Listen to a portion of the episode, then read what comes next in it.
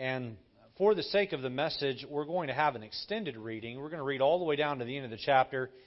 And uh, the reason why is we want to make sure we get the whole story in here at the beginning of the message. Verse 32, the Bible says, And it came to pass as Peter passed throughout all quarters, he came down also to the saints which dwelt at Lydda. And there he found a certain man named Aeneas, uh, which had kept his bed eight years and was sick of the palsy. And Peter said unto him, Aeneas, Jesus Christ maketh thee whole, arise and make thy bed. And he arose immediately. And all that dwelt at Lydda and Saron saw him and turned to the Lord.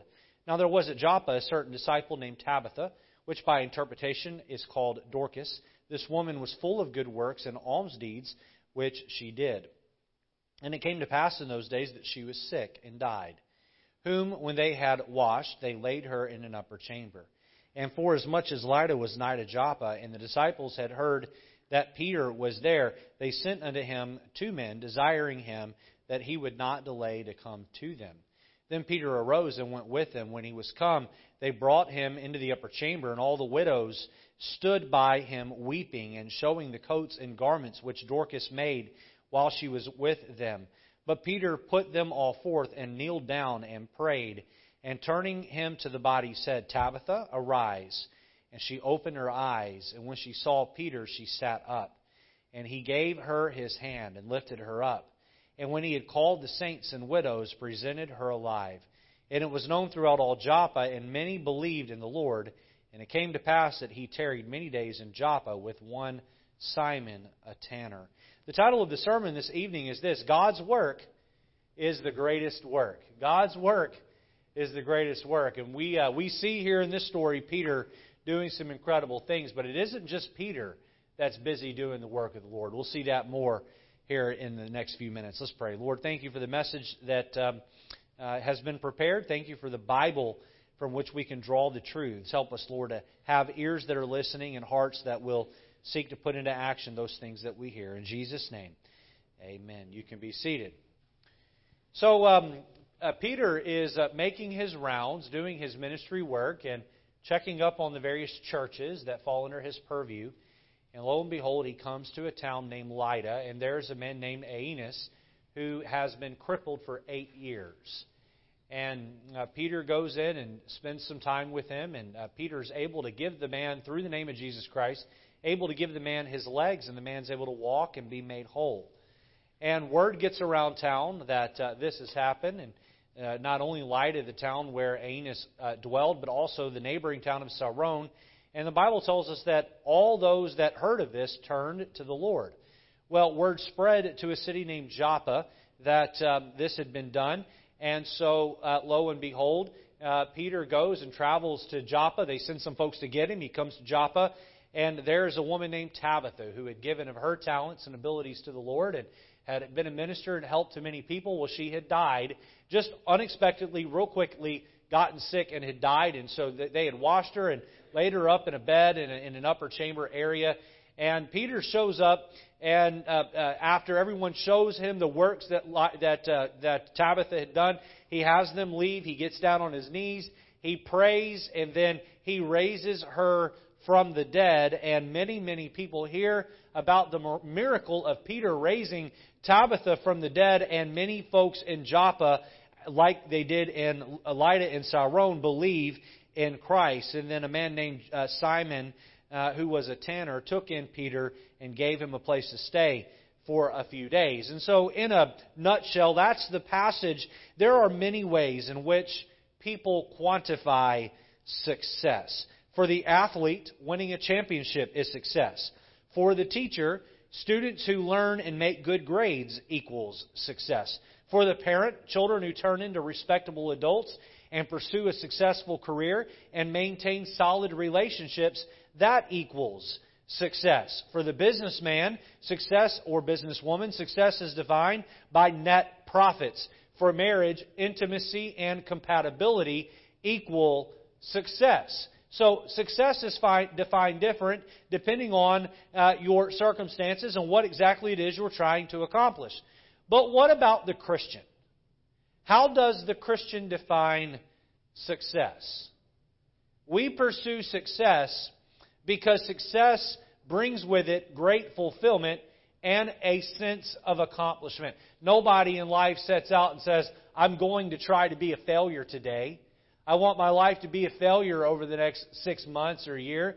Uh, failure is discouraging. Failure is no fun. No matter how failure presents itself, failure is disheartening. And um, uh, one day, uh, Christian, we're going to give an account before God uh, for our lives. I believe I speak for every individual in the room this evening. But in that moment, I want to hear my Savior say to me, well done, thou good and faithful servant. How many of you want to hear the Lord say that to you on that day? Isn't that the goal? Isn't that what we all want for Jesus to look down and put a, a, a, seal of approval, a stamp of endorsement, a check mark by our name that we lived our life in a way that put a smile on his face and caused him to accept us? I don't know about you, but in that day, I want to know I have been accepted by God. I once read a quote that went something like this Preach the gospel, die, be forgotten.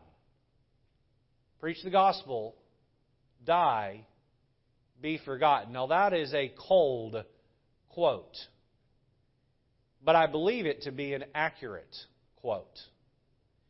Um, the, that, that, the, the only thing that will matter in the end are the things we've done that have affected eternity. That's it. That's it. How much money you had in the bank when you died won't matter. How much fun you had on earth won't matter. Uh, and to be truthful with you, um, how many championships you've won won't matter. How smart your students were won't matter, whether it's at school or here at church. Your child's schooling and financial success in the end won't matter.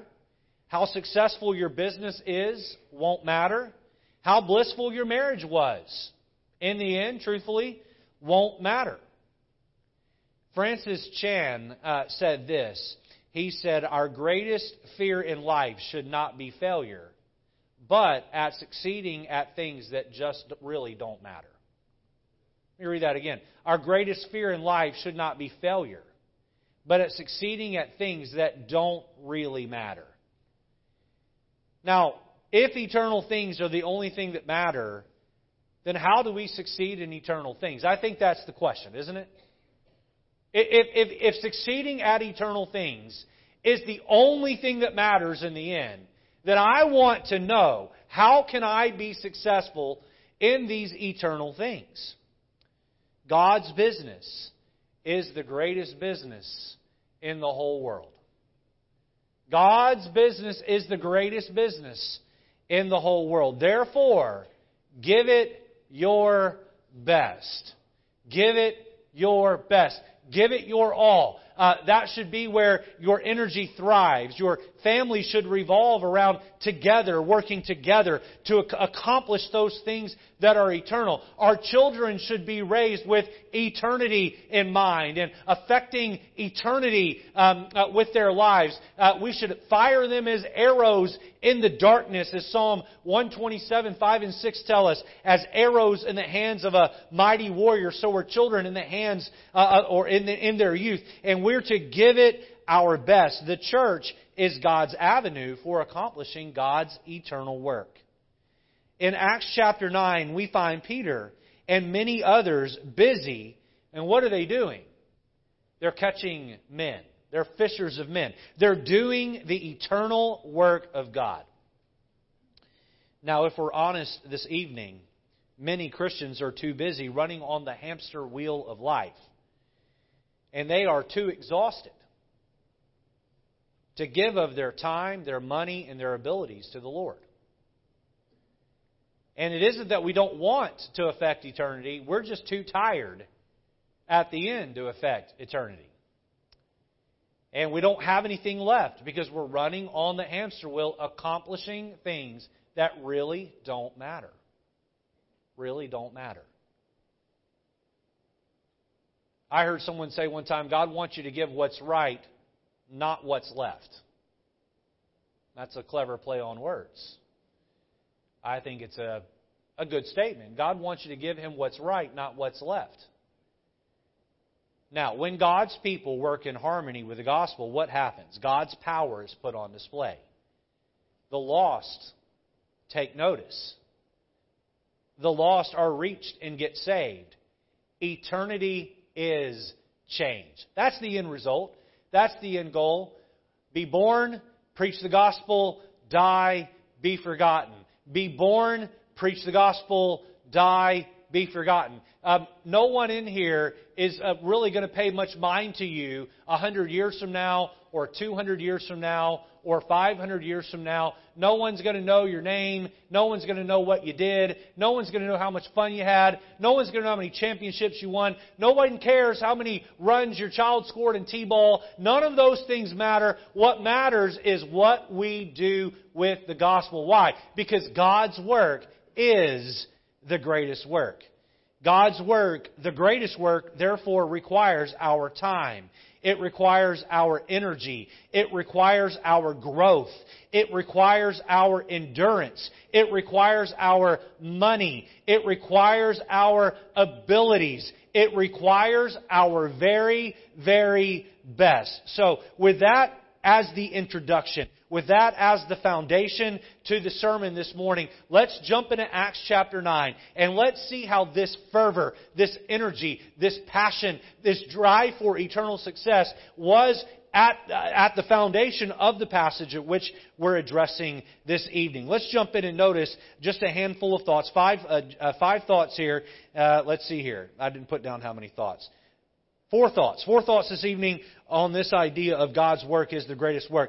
Point number one. Point number one, notice the workers. The workers. We see here that there are people at work. Uh, in order to make this passage happen, there's a lot of moving parts. Look at me in Acts chapter 9, verse 32. The Bible says, And it came to pass, as Peter passed throughout all quarters, he came down also to the saints which dwelt at Lydda. Letter A, notice our duty, our duty. Turn in your Bibles two books to the right, if you would, with me to 1 Corinthians chapter number 12. And uh, let's look at just a couple of verses here. Now, we could spend all evening uh, dissecting 1 Corinthians 12 in light of Acts chapter 9. We're not going to do that. We're going to touch on 1 Corinthians 12 and get right back to Acts 9. But uh, if you would, I think that it's important that we look at how uh, Paul would uh, articulate for us the functioning of the body of Christ, and that helps us better understand Acts 9. 1 Corinthians 12, look at verse number 12. The Bible says, For as the body is one, and hath many members, and all the members of that uh, one body, being many are one body, so also is Christ. For by one Spirit we are all baptized into one body, whether we be Jews or Gentiles, whether we be bond or free, and have been all made to drink into one Spirit. Look down at verse 25 verse 25, the Bible says that there should be no schisms in the body, but that the members should have the same care one for another, and whether one member suffer, all the members suffer with it, or one member be honored, all the members rejoice with it. Now ye are the body of Christ and members in particular. What's going on here? In 1 Corinthians 12, the church is being compared to a human body and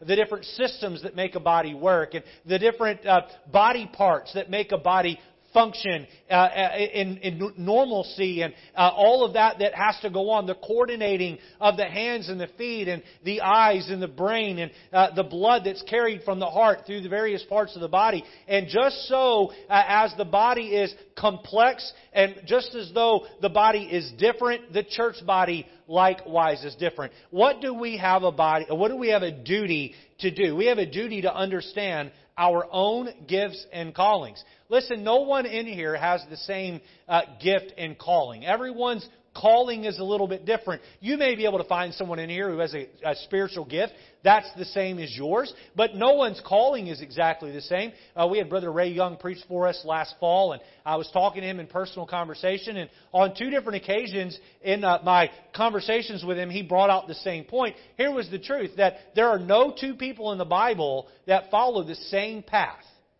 God had a different path for every individual. We have to be careful not to put people in a mold and assume that God calls everyone to follow the same mold, the same path. Your calling uh, and the gifts God has given you is unique to you. You have a duty to learn what your spiritual gifts are. You have a duty to figure out what God's calling on your life is and pursue it with your whole heart. Why? Because God's work is the greatest work. We have a duty not only to understand our gifts and callings, we have a duty to accept our role within the body of Christ. Everyone here has a different part to make White Oak Baptist Church function and go and work. And we don't want any schisms in the body of Christ. Therefore, you need to make sure you're doing your part. You figured out what your role here is. You know how it is that you function and work here at the church, and you give it your all. And you do it with an agreeable spirit, and you're prayed up, and you're read up, and you're not doing the work of the Lord begrudgingly. You're not doing it with a sour spirit. You are, you are giving your all to your ministry because God's work is the greatest work. We have a duty to care one for another. Care one for another. I'm so thankful that when there is a struggle here at our church, boy, it's just like a body works where, you know, if, if the thumb gets hit with a hammer or uh, something falls on a toe, the whole body would rush to that area uh, to secure it, to check on it. Boy, I feel like that's how it works at our church. Someone's having a tough time and that's made apparent and aware. And boy, as a church family, we just seem to flood to and flock to that person to love on them and help them, whether that be with a special benevolence offering. We've collected several of those in my tenure as a pastor, or the death uh, of, a, of a loved one, and we'll have a memorial service or a funeral, and folks will flood in to support, even if they barely know the person that passed away. We're a church that, uh, that pursues that duty of not only knowing what our gifts and callings are, but caring one for another. We have a duty to pursue unity and togetherness. Unity and togetherness. The truth is that sometimes uh, you may feel left out, you may feel forgotten, you may feel as though uh, what you do around here isn't noticed, you may feel as though all that's going on at our church and you're just sort of stuck in the corner, stuck in the background, left behind, forgotten about. Everyone's been there at some point. Everyone knows that feeling uh, that's been in church long enough. You have a duty to step up and say, Lord, I'm not doing this for the pastor. I'm not doing this for the deacons. I'm not doing it for adulation or praise. I'm doing it for the King of heaven. And one day, one day, God is going to reward you for your labor. There was a uh, lady that served in the bus ministry at Emmanuel Baptist Temple in Hagerstown, Maryland while we were there. Um, she had been a member of the church for well over 40 years. I don't even remember the lady's name. This is how quiet she was. And she, um, uh, she had served as a bus captain in the church for 25 or 30 years. She was as introverted and quiet as anyone I've ever met. In fact, she would slip in after the service started and she would slip out before right before the service ended and she had very few friends within the church, but every Saturday morning this lady showed up and she came to the bus meeting and she got her bus flyers and she went out on the, her bus route. Uh, sweet little old lady. She'd been doing it since she was probably in her 40s, and here she was in her 70s, and she's still out knocking on doors, looking for boys and girls, showing up on a Sunday morning, whether it was hot or cold, getting on that bus, bringing those kids to church. 95% of the people in that church did not even know her name. The staff knew her name, and I've forgotten it since. Uh, she did not want to be known. She didn't want uh, to have uh, uh, friendships, and I'm not saying that's right. I'm just telling you that's who she was. Uh, that's how she was built. She was more of a hermit in her nature, but she knew her duty and calling within the church, and she gave it her all. You know, I think people like her might be in front of me when we get to heaven one day. I think heaven's going to be filled with people like her who were lived in anonymity in the body of Christ, weren't concerned about getting a shout out from the pastor, weren't concerned about getting a pat on the back from another church member. She was just faithfully serving the Lord. We have a duty to uh, to pursue unity and togetherness. But ultimately, ultimately, all of those things can be summed up with this statement: we have a duty to advance the cause of Christ. Above all, above all, the gospel of Jesus Christ is far more important than any position or title or, or, or, or, uh, or class or program. Uh, it's more important than any baby shower or bridal shower. Amen? It's more important uh, than, uh, than any Easter program. It's more important than any gospel track. The gospel of Jesus Christ is the mission of the church, and that is the greatest work. Listen, we don't gather here at church to have a social club. We don't gather here to be entertained. We don't gather here to be filled with uh, uh, feelings of, oh boy, I went to church today and I feel good and I'm going home now that I have my good feelings inside of me. Oh no, no, no. While all those things are okay and all those things are acceptable and all those things are fine, we gather to church and we do the work at the church not for a good time, but because the church has the mission of an eternal gospel and we're to gather and we have a duty, a duty, a duty to proclaim that gospel to anyone and everyone that will listen. It is our duty. The workers of the church. Until you fully understand your calling and your duty, you will never feel fulfilled at White Oak Baptist Church. Notice letter A, our duty. Notice letter B, our diligence. Go back with me to Acts chapter 9 and verse number 32. Acts 9 and look at verse number 32. The Bible says, And it came to pass, as Peter uh, uh, passed throughout all quarters, he came down also to the saints which dwelt at Lydda. Okay, if you throw that map up there for me, here is a, a picture of Israel uh, during the time in which Jesus lived and shortly thereafter. And so I just want to show you here, uh, let's see here, where the dot is. If I can hold it still enough, that's Jerusalem, okay? That's Lydda right there, all right? And then over here on the coast is Joppa. So you got Jerusalem, Lydda, and Joppa. Now, they didn't have cars back then. So uh, Peter was walking or riding on a donkey, maybe a horse if they had horses, I don't even know if they had horses back then. My history is not. Who knows? Would anybody know if horse riding would have been a thing back then? I'm not sure at the time of the, uh, Christ it would have been. Carson's saying yes, he just graduated from Bible college. He knows everything there is to know. So we're going to go with with yes. No, I'm picking on you. Uh, but so maybe he would have had a horse. Maybe he would have walked. But anyway, it would have been a rough ride. And here he is in Jerusalem, and he's making his rounds. Now, earlier he'd been up here in Samaria. That's where we found him with Philip in, uh, in um, uh, chapter 8 uh, the city of Samaria, within the province of Samaria.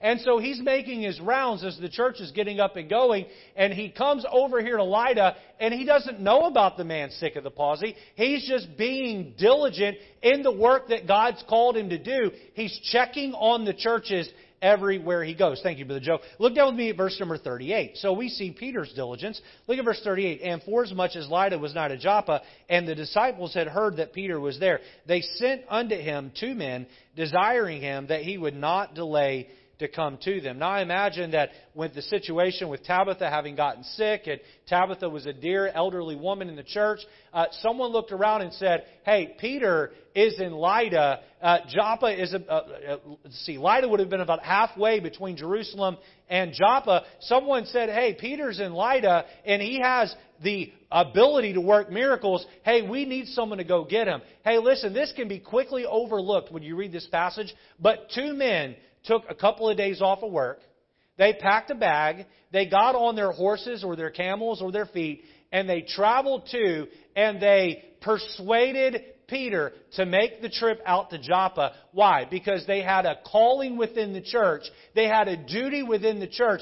They were workers within the church and they were diligent enough to accomplish that work. Look down at verse number 43. Now, at this point, Peter has raised uh, Tabitha from the dead, and now he needs a place to stay. Look at verse 43. And it came to pass that he tarried many days in Joppa with one Simon, a tanner. Now, what did Simon the tanner do? He opened up his house and let Peter stay there. Now you say, well, that's not a big deal. Well, clearly it was. Uh, God felt it important enough to add it into the Bible right here. And this didn't have this verse. If you take verse 43 out of the chapter, you don't miss it. You don't miss it. But God felt it important enough to say hospitality is something that matters within the church. Simon the tanner looked at Peter and said, "Listen, this isn't your hometown, and you're not you're, you're, you're away from your network. Here, stay with me. I will open up my house. I will be inconvenienced for you. You can stay with me. Praise God for the Simon Tanners of the world. And so uh, we see here our duty and our diligence. The workers, number two, notice the wounded. The wounded. Letter A, notice their sickness.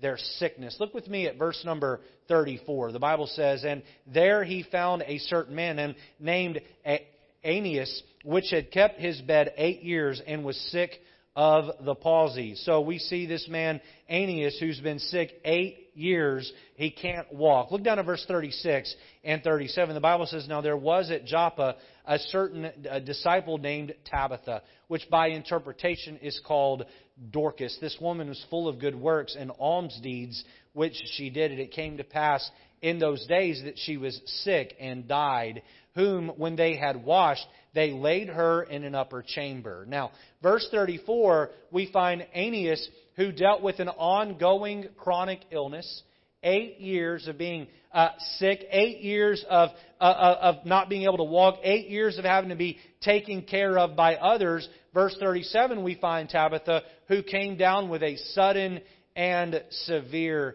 illness. And so we see here that there are the wounded, the wounded. We see their sickness. Notice letter B, their service. Their service. Now, these people that were sick, they had a specific uh, uh, point. Uh, they had a specific, God had given them a specific calling in their sickness. Look at verse number 36 with me. This one's the more obvious in the passage. Now, there was at Joppa a certain disciple named Tabitha which is by interpret, uh, which by interpretation is called Dorcas. Look here, this woman was full of good works and alms deeds which she did.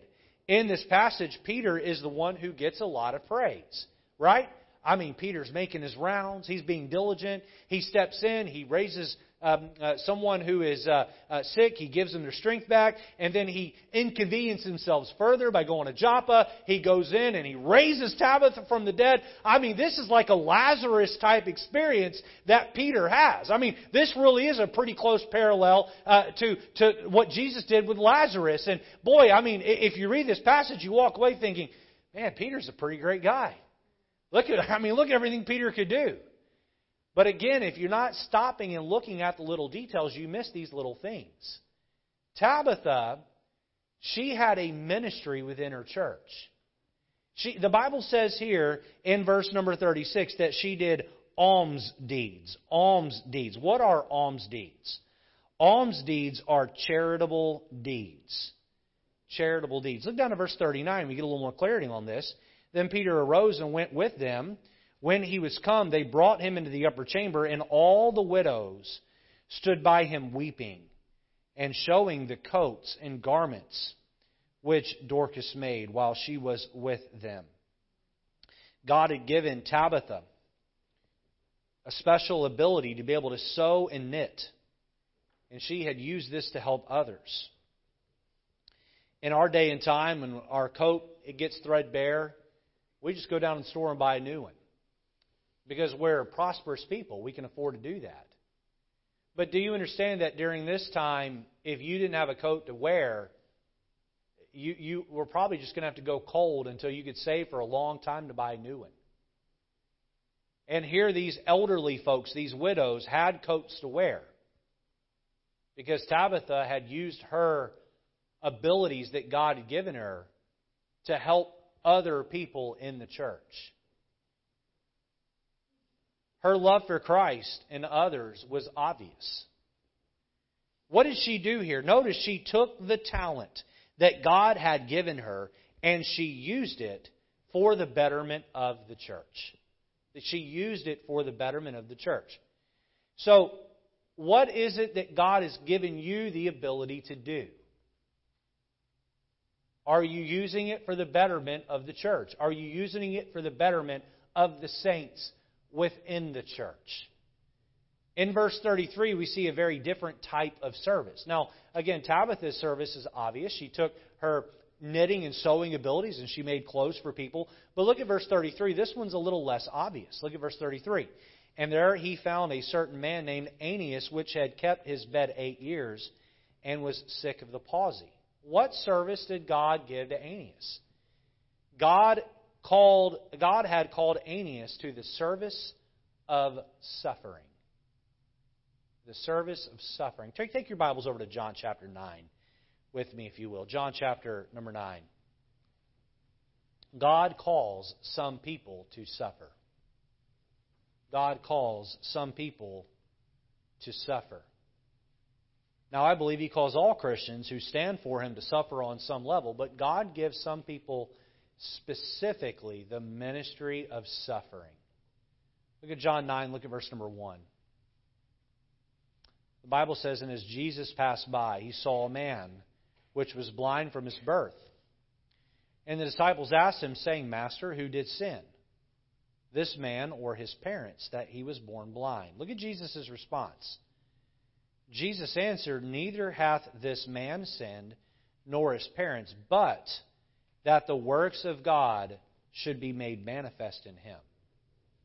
Do you know that God chose to have this little boy, now this grown man, but when he was a little boy, have him be born blind? God made him blind in his sovereignty. Did you know that sometimes people are born into this world, they're special needs, or they're physically uh, maimed in some way? And that's not just an effect of a fallen world. Sometimes that's on purpose. God does that on purpose. The disciples look at this blind man and says, "Who sinned?" Oh, that was the way they had been raised to be taught that if someone was blind, surely there was some grave sin that God was punishing. And I would say this philosophy isn't too far different from Job's friends who said, "Well, you had to have sinned, or this wouldn't have happened to you." Was this is the same uh, line of thinking, is it not? And Jesus looked at him and said, No one necessarily sinned. I made him this way on purpose so he could bring me glory. God calls some people to a life of suffering and sickness. Why? Because he wants to use that person to serve others and benefit others through their suffering. Adoniram Judson, the renowned missionary to Burma, endured untold hardships trying to reach the lost for Christ. For seven heartbreaking years, he suffered hunger and privation, loneliness. During this time, he was thrown into Ava prison and for 17 months was subjected to almost incredible mistreatment.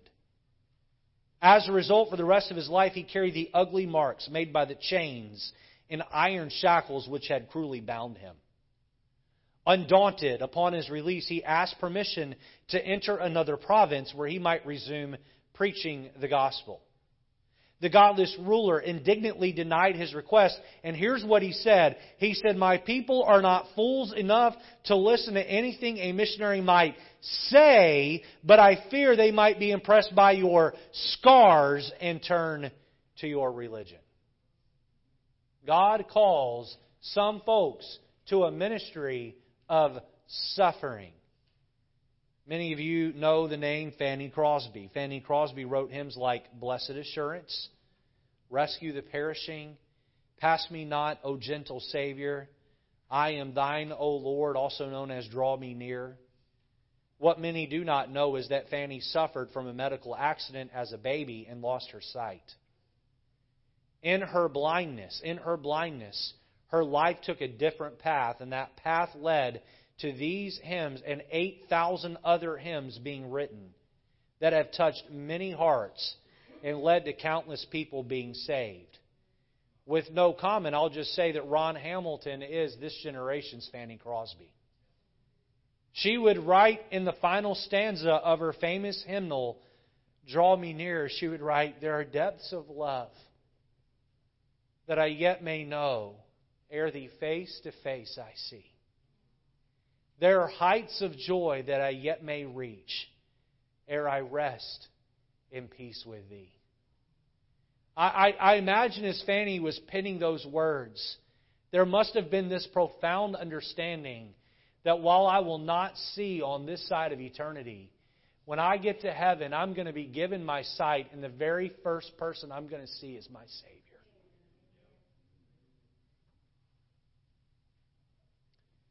You may be here today and you may be like Aeneas. God has called you to a life of suffering. You're part of the wounded. Can I tell you that a cross is not a cross unless it benefits others? I hear people say, I'm bearing my cross. You're not if you're not using that to, to benefit eternity and help others. You say, I don't understand why God's given me this hardship in my life.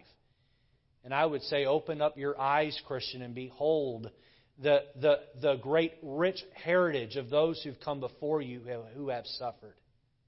God has given you a ministry of suffering. He's called you to a service. Number one, the workers. Number two, the wounded. Number three, the wander. the wonder. Look at verse number 34 of Acts chapter number 9. The Bible says, And Peter said unto him, Aeneas, Jesus Christ maketh thee whole. Arise and make thy bed. And he rose, arose immediately. Now that's pretty incredible. I would have loved to have been there to see that. And the apostles had the ability to do things that just aren't done today. Faith healing is uh, as far as a man laying hands on someone and restoring the ability to walk or take away blindness or raise someone from the dead. That's something that died off with the apostles. That's not something we have anymore. By the way, if someone tells you they can do these things, uh, grab your wallet and go the other direction. I mean it. They're after your money. And uh, they're lying to you. Okay? Uh, can God still work wonders? And can God still give a cripple his legs back and the blind their sight and the deaf their hearing? Uh, could God even allow someone who is dead to be raised again? Absolutely. God's not bound by time or dispensations. God can do anything He wants whenever He wants. But it's not in God's interest to use a man to do those things anymore because when the apostles died, what died with them was the completion of the scriptures and the, the establishment of the church. Those things are no longer needed. However, it is great to see the wonder of this man being given back his legs. Look at verse number 40. But Peter put them all forth, and he kneeled down and prayed. And turning him to the body, said, Tabitha, arise. And she opened her eyes. And when she saw Peter, she sat up. And he gave her his hand. Oh my and lifted her up, and when he had called the saints and widows, presented her alive. I read this and I think about Miss Myrtle Valerie, who just passed away. And uh, my heart hurts. My heart hurts that she's passed. I love Miss Myrtle. I remember about two years ago, I sat in a hospital room with her at Bridgeport Hospital for an hour and a half or so. We we talked. And I remember the pain that was on her face. I remember holding her hand and praying with her. I remember as her friend feeling helpless. I wished I would have had Peter's ability to heal her. I wish I had Peter's ability to walk to where she may lay right now and raise her from the dead. Miss Myrtle served many people in this church for many years. But that was Tabitha. And Peter, he walked in and he prayed and he laid his hands on her hands and God gave her her spirit back. Oh, the wonder. Now, we may not see someone cured of the palsy or someone raised from the dead, but we do see people who were once spiritually dead come back to life. The gospel has the power to put marriages back together. The gospel has the power to take a wounded heart and mend it and make it whole. The gospel has the power to take a drug addict and give him or her victory. The gospel has the power to take a broken family lineage and set it on a course of morality and success. The wonder of the gospel. Let's look at number four, and lastly, let's look at the witness. The witness.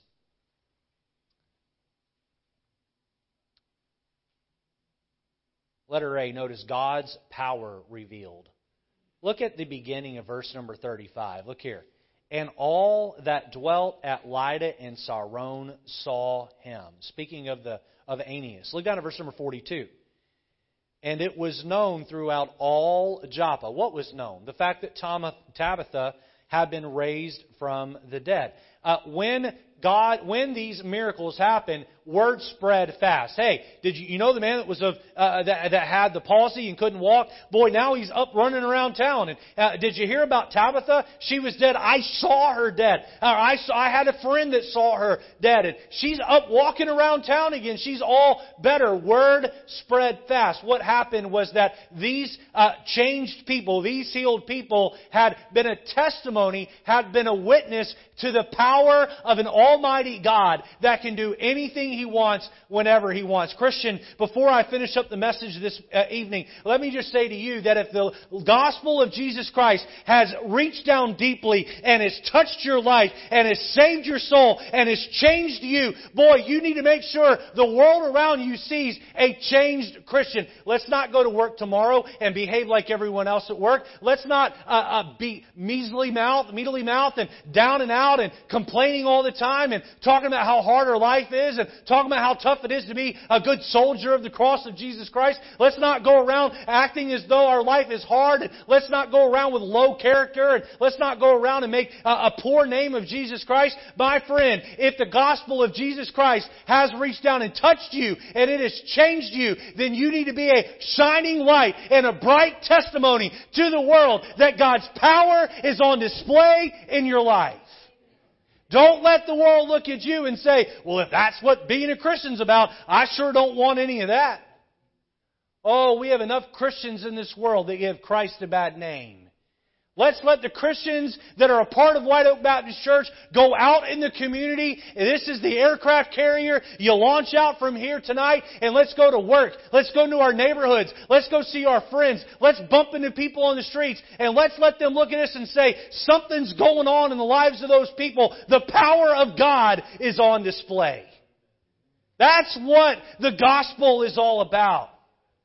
Hey, listen, Jesus saved your soul. You're on your way to heaven. Praise God for that. Let's get our head out of the sand. Let's quit acting like life stinks. Let's quit talking about how terrible our life is and how hard we have it. Let's set our eyes on the hope of heaven. Let's put a smile on our face and our heart and let's tell the world how good our God is. Hey, word got around that this uh, man who was lame could now walk, that this woman who was dead was now alive. I think of the great hymn, I once was blind, but now I see. Amen. Amazing grace, how sweet the sound that saved a wretch like me. You know what he was saying? He was saying, I was a lost, wretched soul, and the power of God reached down, and he took me from being dead, and I am eternally alive.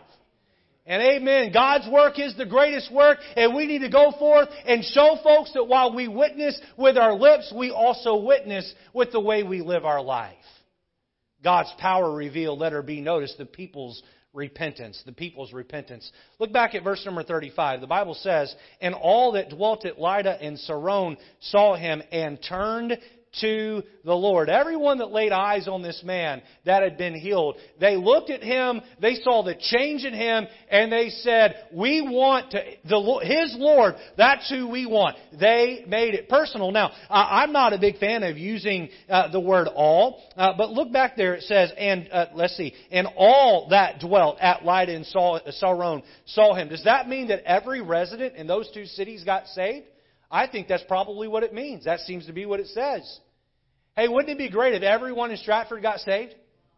Wouldn't it be great that word got around town there's something special going on at White Oak Baptist Church and people saw the lives that were being changed and the marriages that were being healed and the broken hearts that were being mended and God looked, uh, people looked around and saw, said, I don't know what it is, but I want the Christ. I want the God of the people at White Oak Baptist Church, the people's repentance. Look down at verse 42. We see a similar effect, and it was known throughout all Joppa, and many believed in the Lord.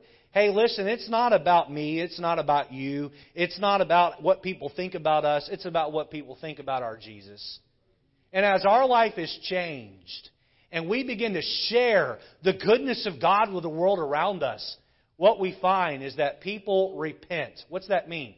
That means they turn from their false sense of belief and they put their faith in Jesus and He saves them. It says in verse 42, they believed in the Lord. That's what this is all about. It's all about persuading people one on one by the way we live and by what, what, what we say to bring people to the Lord, the people's repentance. And my friend, as people come to Jesus, they get to experience the wonder of the power of the gospel. Amen? I don't know about you, but I believe that God's work is the greatest work. I sure don't want to wear myself out running around a hamster wheel that in the end, in time, means nothing and doesn't matter.